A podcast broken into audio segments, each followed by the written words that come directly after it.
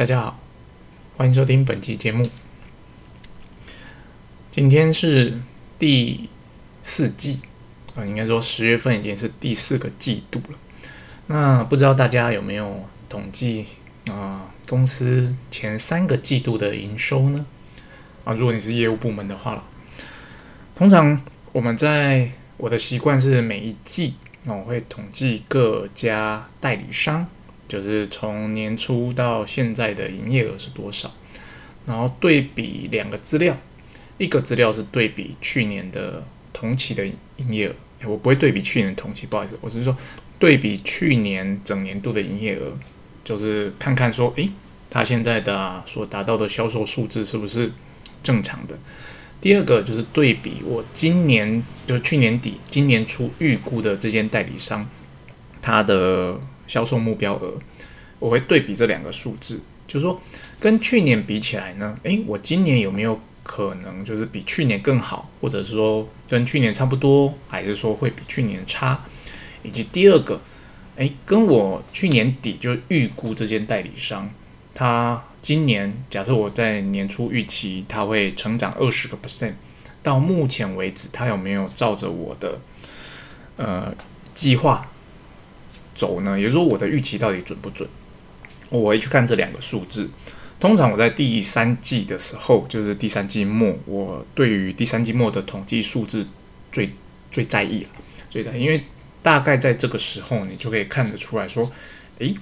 嗯，到底今年你设定的目标有没有可能会达到？以及说哪些代理商诶今年表现的特别的不错，以及哪些代理商今年表现的甚至嗯可能没救了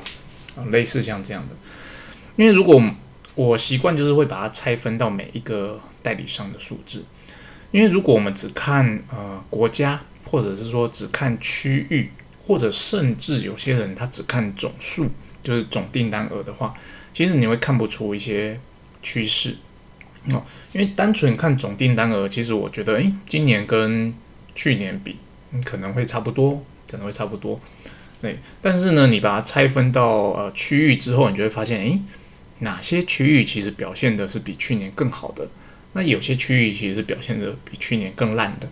那再把它拆分到每一个代理商之后，你就会发现，嗯，某几个代理商表现的不错。就是可能是好的区域里面有表现的很好的代理商，跟表现的不如预期的代理商，以及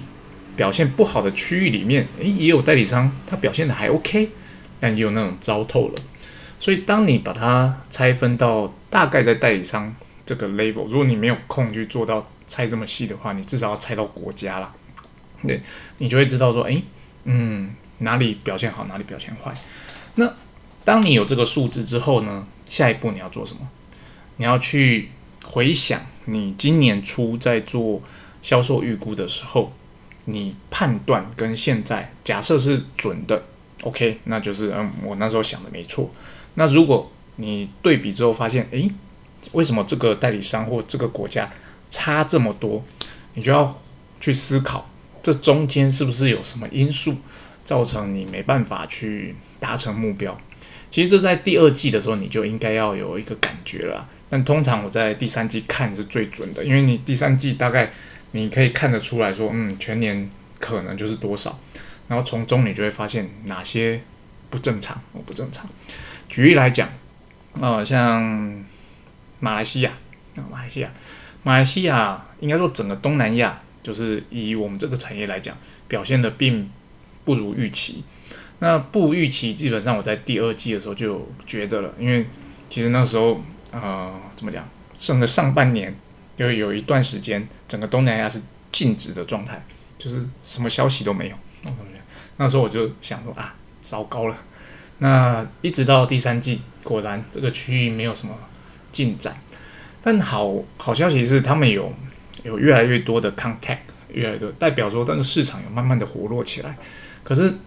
一样的，你感觉不到那种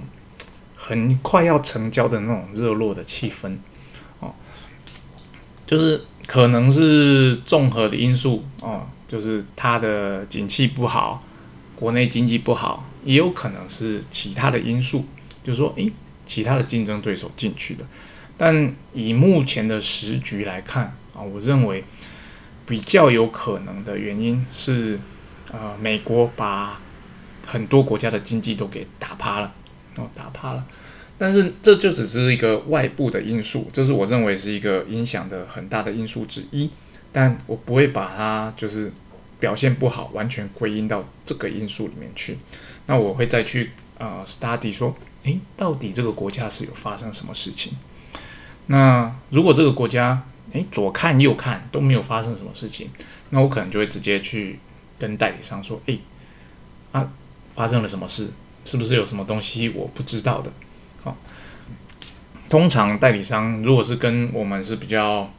close 的合作的，其实他也会跟你老实讲他遇到的状况。他可能遇到了竞争啊，可能今年就是整个市场的份额是变小的。那同样的玩家嘛，大家去抢一个更小的饼，所以生意上就更难做了。那可能是呃有其他的竞争对手进来了，或者是说诶市场的需求改变了，那我们这边。没有 catch 到哦，所以我们落后了。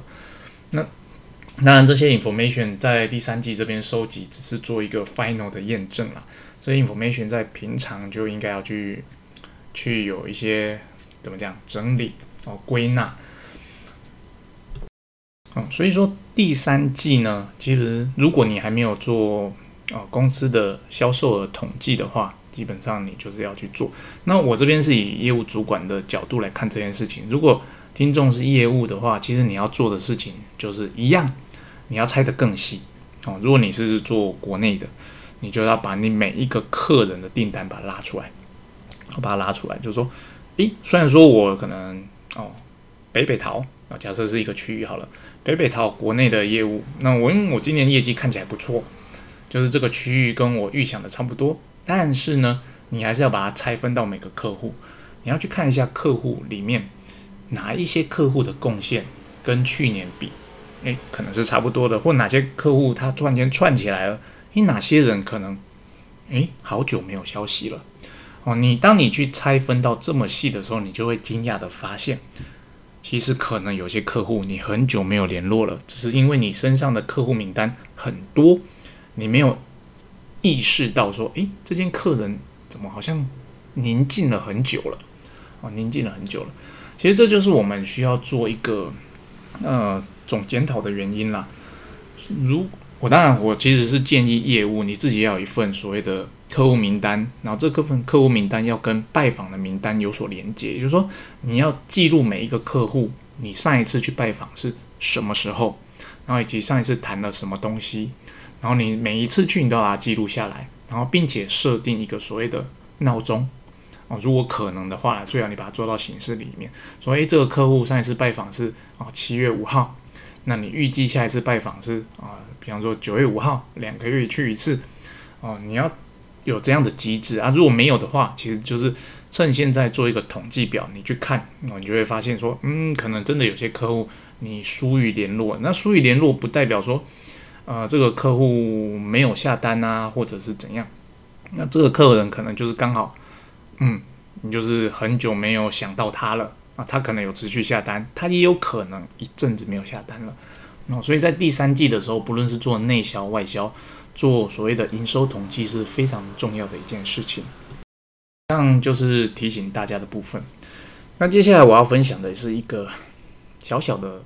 心得哦。不知道各位有没有遇过这样的状况，就是你的大主管，啊，对某一些客人，或者是说，如果你做外销的，你的大主管对某一些 国家或区域，他非常非常的在意，但是他也也没有跟你说明说为什么他非常的在意这个国家，或者非常在意的这个客人，他只是时不时就会问你说，诶，那个国家开发的怎么样了？那客人做的怎么样了？那因为对方很在意嘛，所以我们通常就会去 study，毕竟他是你的大主管啊，你就会去 study 说，诶，这个国家，那我也可能花心力去开发这个国家，然后结果就是发现，嗯，短期内不会有太好的结果。其实大家都知道，做商业开发这件事情本来就很花时间，而且也有时候也是吃运气的。那所以你要期待在很短的时间内有一个 feedback，而且是好的 feedback，其实本来就很困难的。但是你的大主管又不跟你讲说为什么他会觉得这个国家这个区域值得开发。你知道摸摸鼻子，你怎么看？你左看，你右看，你都不觉得你应该把心力、把资源投入在这里面去。你应该把它投入在其他更有可能成功的国家，或者更有可能成功的客户哦，就好好去跟他们做经营，把那些区域培养起来。所以，当遇到这样的状况的时候，你要怎么处理？你要怎么处理？就你的大主管啊，举例来讲哈，他非常 care 纽西兰。然后你左看右看，你透过各种的资料去研读，你都不认为纽西兰是我们公司一个可以发展的很好的一个国家。可是呢，时不时老板就会问你：“诶，按纽西兰开发怎么样？纽西兰开发怎么样？”这种时候你该怎么办呢？啊，其实这个时候你也没有一个，你不能跟老板讲说：“啊，我觉得这个国家没机会了，啊哦，所以我要把人丢到另外一个国家去，比方说印尼。”啊，那老板不会接受啊，因为他会看，就是他非常 care 这个国家，一定有他的观点，有他的观点。那其实我们这时候最重要的一件事情，就是去找出来他为什么这么看重这个国家。我刚刚前面不是说，其实你会不知道为什么老板他一直想要你去注重这个国家嘛？但我现在的答案是你必须去找出老板为什么这么注重这个国家。前后有点矛盾，对不对？可是没办法，这个就是你没办法去了解老板他到底为什么这么 care 他，你就没办法找出一个可以说服他不要这么放这么多心力在这么国这个国家的答案啊？有没有点绕舌啊？所以当这个时候呢，我的处理方式基本上就是好，我会真的认真的去 study 这个国家，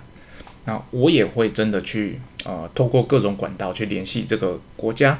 可能的可以商讨的人，可能是潜在的代理商，可能是呃竞争对手的代理商，可能是外贸协会在当地的代表等等的，我会尽量的去收集的这些 information，然后呢，我会跟他们 talk，说，咦，我觉得你们这个国家蛮有潜力的，那如果呃是我这样的产品的话，你觉得我在你们当地？商机有多少？也就是说，我想知道这个饼有多大，啊，这个饼有多大？那以及呢？诶，我们的产品的竞争对手啊，我经过 study 可能有 A、B、C、D 牌，那我的价格大概在哪个区间？我会给他一个数字，可能是十万美金。我说，诶，我的产品价格大概在这个区间，那我产品 level 相对于呃你现在熟知的这些品牌里面，大概是在哪个层级的？那你觉得我们这样有机会合作吗？嗯有些时候，其实，呃，当你遇到一个比较好的人，或者是比较闲的人的时候，诶，或者他其实本来就对你们公司有一点兴趣，只是过往并没有所谓 contact 的机会，他会跟你聊这些哦。啊，当你问的直白，对方有些时候就会回答的直接，啊，直接。嗯，我觉得台湾的人有一个不能讲缺点，就是一个美德哦。我们不太好意思问的太直接，我们会很婉转。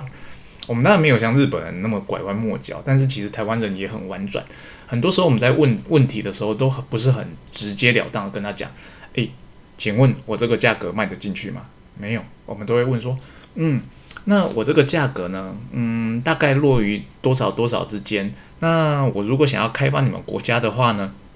呃，我是不是应该？”找找找走哪个方向，然后才可以有办法去做促成生意，巴拉巴拉等等的。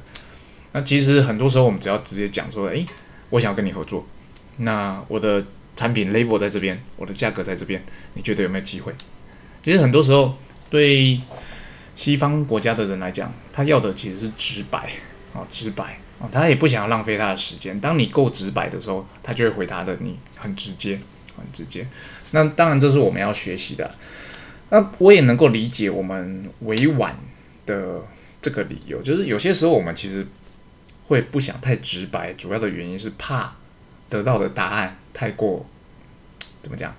太过不是我们所期待的答案。哦，你希望对方回答的含糊一点，你可以乐观的去解释它，让他看起来哦，好像有点机会。那如果我们得到的是一个非常直白的答案，说 “no”，啊，不可怜，你会觉得，哎，你前面花这么多的时间 study 选了这个人，跟他 talk 这么多资讯，你还透露了一些你的价格的呃 information 出去，嗯，结果你得到的答案就是很简单的啊，你没机会了。这个时候其实你是很难去跟啊上级报告的啊，上级报告，如果上级是比较喜欢听一个分析报告的话，你跟他说，哎呦，我找到这个人，我问了他这个问题，他回答是 no，我相信很多主管他是没办法接受这个答案的。啊，这个很多主管不包括我。啊，那那以上就是我想跟大家分享的。当我们遇到呃上级主管非常 care 某些区域的时候，哦，某些国家或某些代理商、某些客人的时候，那你实在是抓不到那个要领，就是说，诶，你明明就是左看右看，觉得这个客人没有什么成功的机会啊，这个。国家区域没有什么可以值得开发，或者说不值得现在就投入这么多精力去开发的话，其实你真的还是要花怎么讲？用你的脑袋哦，跳脱目前自己我的想法，嗯，也许我的眼界看起来这个国家是不值得开发的。那老板的眼界，也许他看到了什么东西？我们要看的就是想办法找出老板老板看的那个 point。很多时候。呃，你会惊讶的发现，其实老板看的那个 point，其实他不是看重什么商务的市场啊，不是看中说这个国家非常有发展的潜力啊，不是看中说这个客人呢他有什么呃我没有看出来的地方，其实他就是听说那个国家很有潜力，听说那个客人哦他们想要什么。然后呢，这个听说是来自于他的朋友，他对他朋友的判断，诶，是有一定程度的信任的，所以他就把这个 information 带回来，要你去 study 这件事情。但是呢，很多时候因为他的朋友的领域跟可能跟老板的领域是不相干的，也就是说啊，在电子业来讲，哦，电子业看那个国家哦，未来两三年会蓬勃的发展，但它不代表机械业在那一个国家。未来两三年也会蓬勃的发展，所以有些时候其实单纯的就只是哦，老板听说，但是呢，很可惜没有料到产业不对哦，产业不对。以上就是我今天想跟大家分享的部分，希望今天内容对大家有一点 hint，有点帮助啊，谢谢大家，拜拜。